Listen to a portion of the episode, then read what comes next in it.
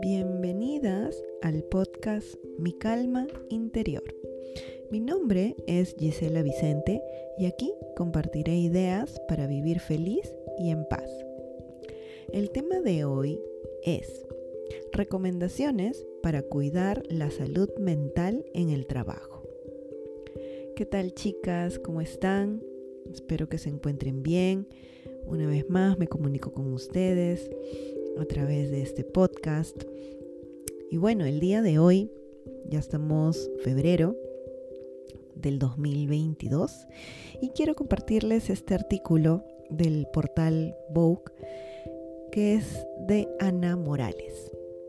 Aquí ella nos nos va a, hablar acerca de algunas recomendaciones para poder cuidar nuestra salud mental, pero esta vez en el trabajo. Pues cuidar nuestro bienestar emocional es una necesidad que no debe quedarse solo en la teoría. Actualmente estamos viviendo una realidad que está compuesta por el confinamiento, el teletrabajo y el distanciamiento social, lo cual nos ha pasado una factura a nuestro bienestar en el entorno laboral. Tenemos algunos números como que el 37% de los españoles encuestados en el informe Resetting Normal de ADECO confiesa que su salud mental empeoró a raíz de la pandemia. Alcanzar el bienestar emocional durante la jornada laboral es una realidad que beneficia a trabajador y al empleado. Por eso es importante ponerle foco al bienestar emocional. Un trabajador feliz, un trabajador sano, un trabajador pues que se siente bien va a rendir y producir de forma muchísimo más efectiva. Existen pues ventajas económicas y de bienestar para ambas partes, explica Juan Carlos Fernández Rodríguez, director del grado de psicología de la Universidad Internacional de La Rioja. Los beneficios emocionales que tienen las experiencias positivas en el entorno laboral favorecen la producción directa de químicos naturales compuestos por endorfina, serotonina, dopamina y oxitocina. La liberación de estas sustancias favorece el bienestar emocional, colocando a la persona en un bucle virtuoso y generando emociones agradables, como la alegría, la ilusión, el entusiasmo, la satisfacción, entre otros. Una vez que los trabajadores se sienten bien, se sienten acompañados, se sienten contentos, van pues despertando el interés en el trabajo, se concentran más, tienen más inspiración y tienen también una sensación de vigorosidad y también esto potencia el nivel de actividad. Esto nos indica Adela Berrospe Blasco, que es docente del grado de psicología en UIC Barcelona. Entonces, con todas estas ideas preliminares, tenemos algunas recomendaciones prácticas de varios expertos para el bienestar emocional en el trabajo. La primera recomendación es acción sí y lamentos menos.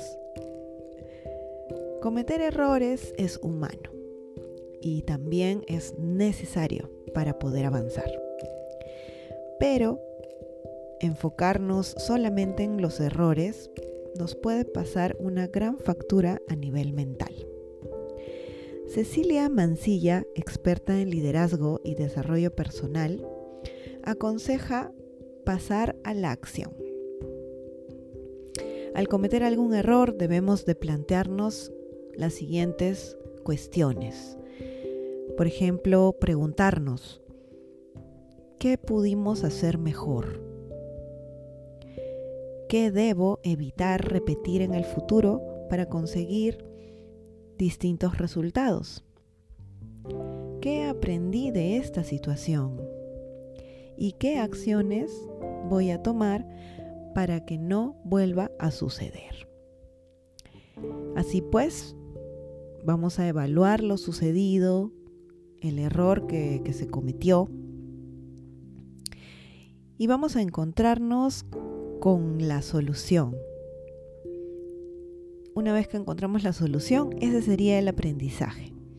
Y nuestra responsabilidad es aprender, siempre aprender de esto. Crear un plan de acción y asegurarnos de que la situación no se repita. Entonces este punto, acción y lamentos no, está referido muchas veces a esto, a nuestros errores. Tenemos que empezar a accionar antes que empezar a quejarnos, a lamentarnos, enfocarnos de repente en, la tristeza o en la molestia que nos pudo haber causado ese error. Dejar de lado eso, esos sentimientos que a veces son negativos y enfocarnos en actuar, enfocarnos en ver cuáles son las nuevas acciones que tenemos que tomar, que tenemos que abordar, cómo vamos a hacer esto en la siguiente oportunidad que nos toque. Entonces de eso se trata este punto número uno, que son pues las recomendaciones para el bienestar emocional en el trabajo. El punto número dos es sonreír. Un buen ambiente de trabajo es contagioso, pero también un ambiente tóxico lo es. El mayor antídoto para combatir la tristeza es la risa, la cual disminuye el estrés y genera endorfinas. Nuestro cuerpo no es capaz de distinguir entre una risa falsa y una risa real, por lo que podríamos nosotros practicar. Practicar sonreír sin ningún motivo aparente para que nuestro cuerpo sienta eso, esa sensación de que está pasando algo bueno, está pasando algo bonito, está pasando algo positivo. Y así poder generar estas endorfinas, ¿no? Que tanto nos ayudan a sentirnos mejor.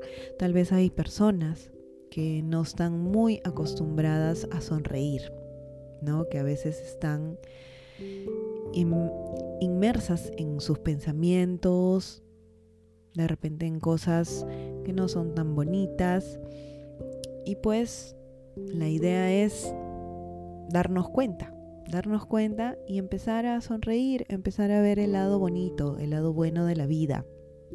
Y empezar a contagiar esa sensación y esos sentimientos bonitos a otras personas. Y este fue el punto número dos, sonreír para lograr el bienestar emocional en el trabajo. El siguiente punto, el punto número tres, nos dice, no somos superhéroes. Este mensaje de creer que podemos llegar a todo está pasando también una gran factura en el bienestar mental. Es importante reflexionar sobre nuestras capacidades, ser conscientes de nuestras posibilidades, de nuestras emociones y tomarnos el tiempo para reflexionar sobre estas emociones que estamos teniendo. Hay que evitar ignorar nuestros sentimientos por las tareas que de repente podemos tener en el día a día. Nuestros sentimientos son importantes. A veces nos creemos superhéroes y negamos lo que realmente está sucediendo solo por el hecho de que debemos cumplir con un trabajo o con una fecha de entrega o básicamente por dar todo de nosotros debemos pues escucharnos a nosotros, escuchar lo que sentimos, reconocer esos sentimientos que muchas veces pueden ser sentimientos negativos. Y preguntarnos a qué se deben estos sentimientos que estamos teniendo, de dónde vienen, de dónde parten. También tenemos que reflexionar y saber determinar lo que nos pasa para tomar acción y aumentar nuestros niveles de bienestar.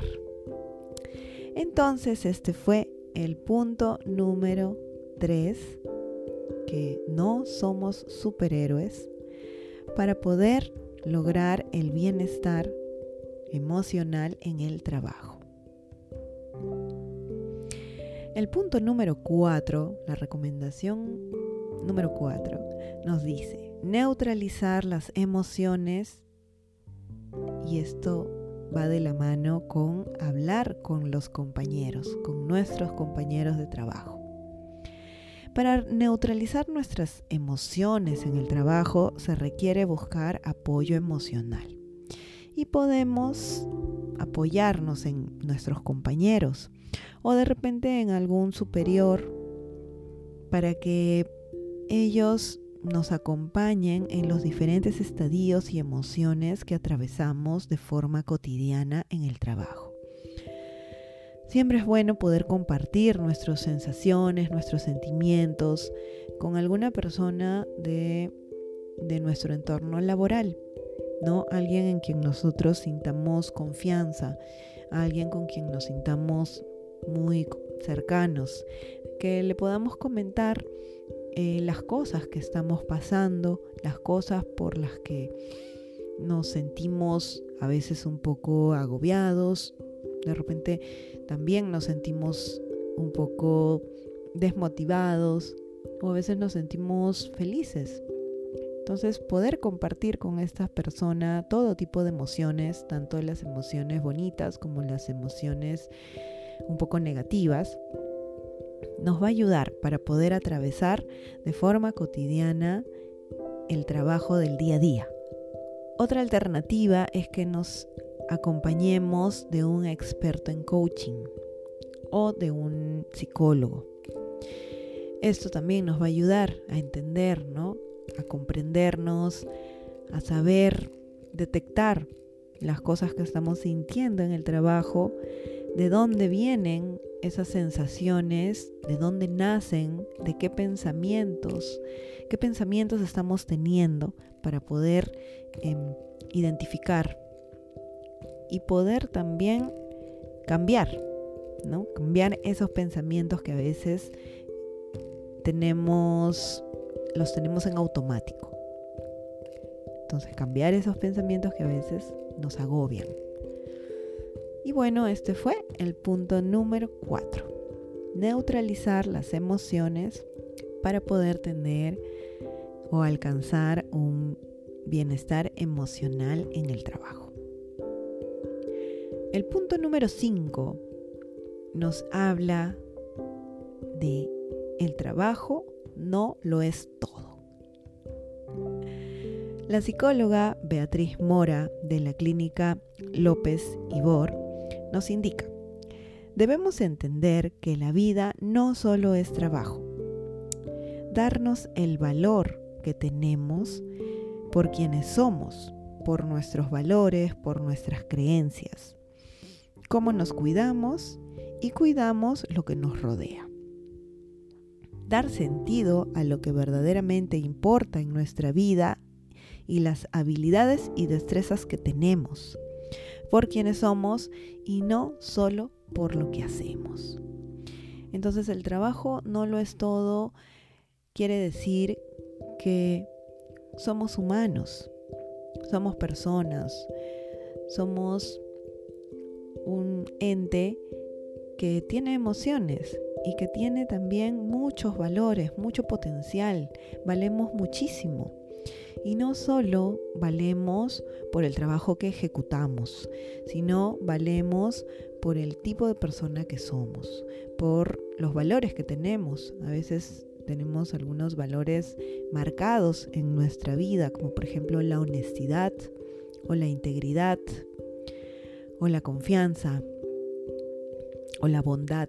Hay valores que a veces no somos conscientes que los tenemos y hay que detectarlos, identificarlos, identificarnos nosotros con esos valores. Ese es nuestro potencial, esa es nuestra esencia.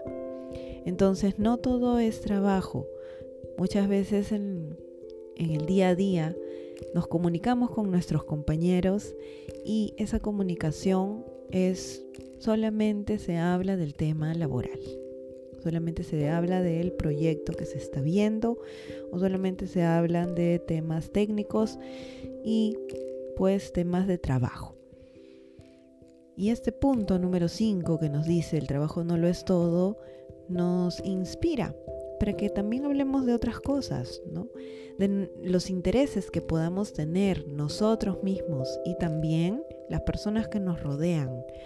Interesarnos por nuestros compañeros, cómo, cómo les ha ido, cómo están en su casa, cuáles son sus intereses, qué cosa es lo que a ellos les motiva, que no tenga que ver mucho con el trabajo, ¿no? Algo que ellos puedan indicar y que nosotros también podamos reconocerlos y aprender también de ellos.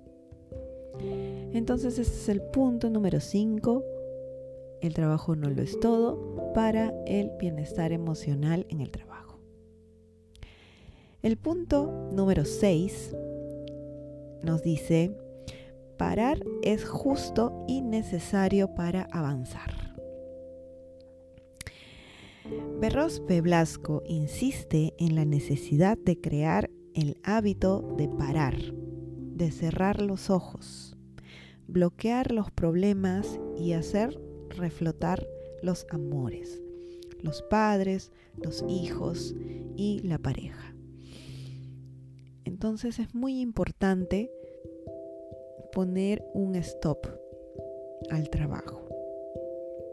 Detenernos, respirar, pensar, darnos estos breaks, mm, estos breaks para descansar un poco, estos breaks, estos, estos descansos para poder llenarnos nuevamente de energía. Y esta energía la podemos obtener de nuestros seres queridos, de nuestros compañeros, de nuestras parejas, de nuestros padres, de nuestros hijos, o incluso de los silencios que podamos tener en, en nuestro lugar de trabajo. Si es que estamos en casa, en home office, también podemos hacer algunos breaks y liberarnos un poquito de las actividades laborales. Unos minutos, tomarnos, pensar, sentarnos, reflexionar, respirar, meditar unos 5 minutos, unos 10 minutos, tomar alguna bebida que nos guste y despejarnos, despejar nuestra mente un momento para poder recargar energías y luego reconectarnos nuevamente con el trabajo. Y así vamos a poder seguir avanzando. Entonces este, esta recomendación, que es el punto número 6, nos habla de parar es justo y necesario para avanzar.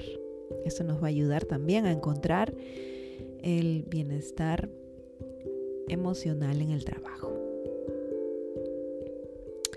Y bueno, tenemos también el punto número 7, que nos habla de ser amable con uno mismo.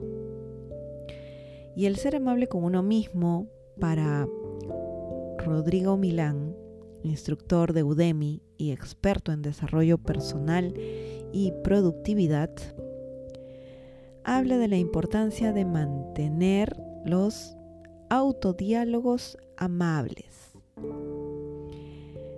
hay que acordar que nosotros mismos podemos postergar los pensamientos negativos. Esto suele ayudar a agregar en nuestra agenda una cita o una tarea con el momento exacto en el que lo vamos a hacer, en que vamos a reflexionar sobre algún tema puntual que nos esté por ahí haciendo ruido. Entonces, podemos pues postergar esos pensamientos negativos. O de, de, repente también tenemos alguna tarea pendiente que las podemos agendar para pensarlas y meditarlas después, en otro momento. Eso nos va a ayudar a que nuestro cerebro se desconecte de lo que está pendiente. Vamos a tener pendientes, a veces algunos pendientes no son del todo agradables y la idea pues es saber enfocar esos pendientes y ponerlos en pausa.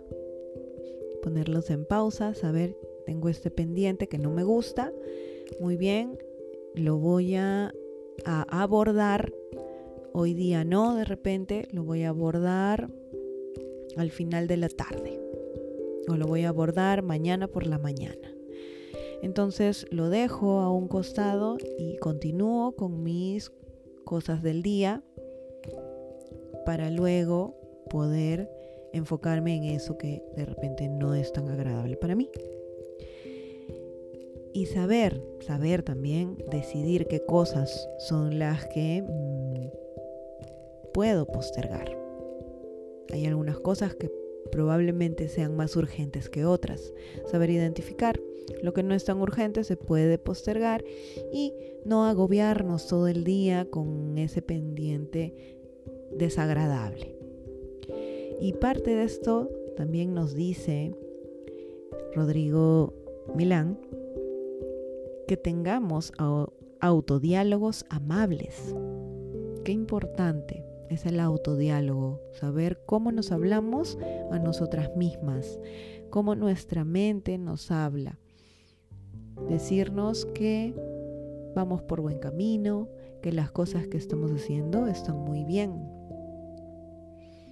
que las decisiones que estamos tomando son las mejores para nosotras y que el tiempo dirá.